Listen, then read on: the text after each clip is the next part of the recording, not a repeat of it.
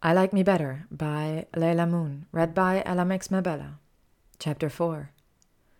It had been a few weeks of trying to find classes within Hogwarts, and Hermione was still somewhat confused. Her rational mind had considered all the staircase possibilities five times over. However, the stairs of the castle were, unfortunately, not logical. On this particular morning, Hermione was walking towards her Defense Against the Dark Arts class and feeling fairly confident she knew where to go, when a hand grabbed the back of her cloak, pulling her roughly into a nearby alcove. She quickly raised her wand and shouted, "Let me go!" There was a ruffling of robes, and a voice said, "Sorry, it's just me, um, Draco." Hermione paused and decided to pocket her wand.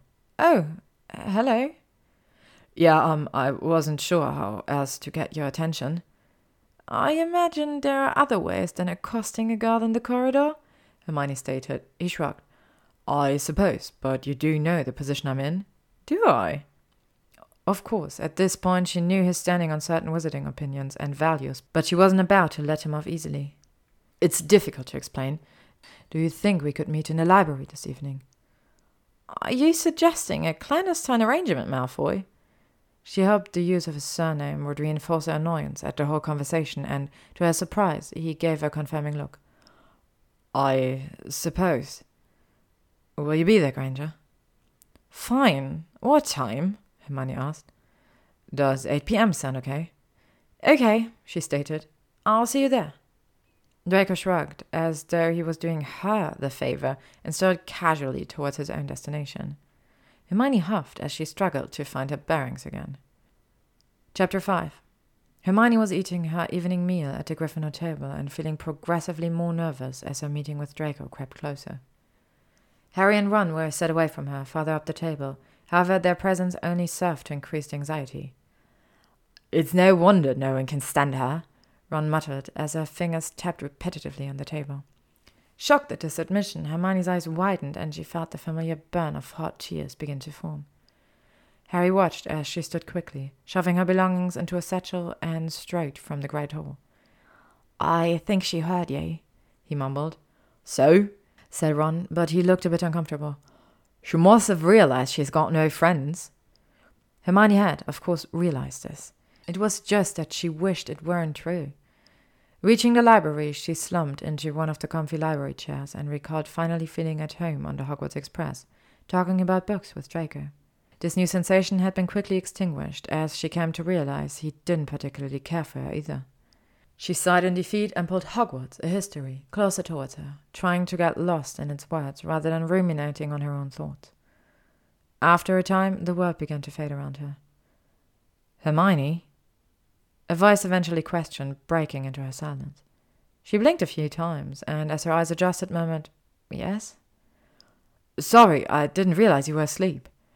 "It's fine. Have you been here long?" Draco paused. "No, only a few minutes." "Oh, okay." Her consciousness was beginning to reform. "What did you want to talk to me about?" "Well, I guess I, I missed you." Hermione almost laughed.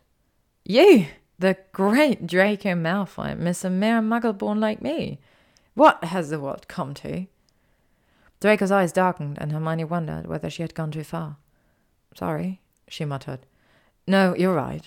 I was wrong to judge you, but, well, it's all I've known."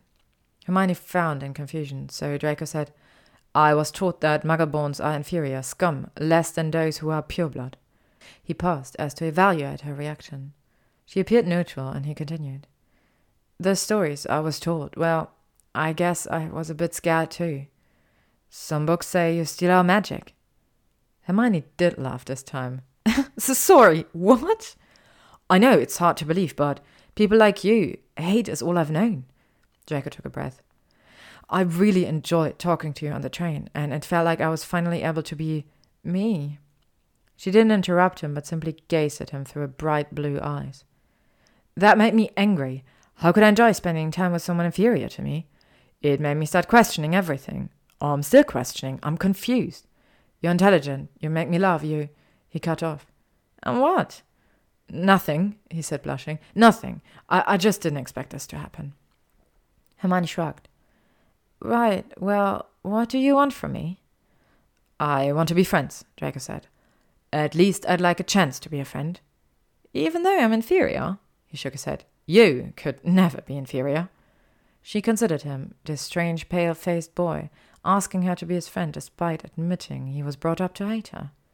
Hermione wasn't entirely sure how she felt about Draco now, but as she had already been reminded once that evening, she supposed she could do with a friend.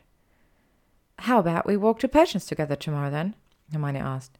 Draco at least had the sense to look somewhat embarrassed as he said, Um, why don't we meet in the evening so no one else is around? That made sense. He didn't want to be seen around her. Right. The tears were falling again before she could control them. Hermione grabbed her books and walked quickly from the library, heading to the first place she could find to be alone. To be continued.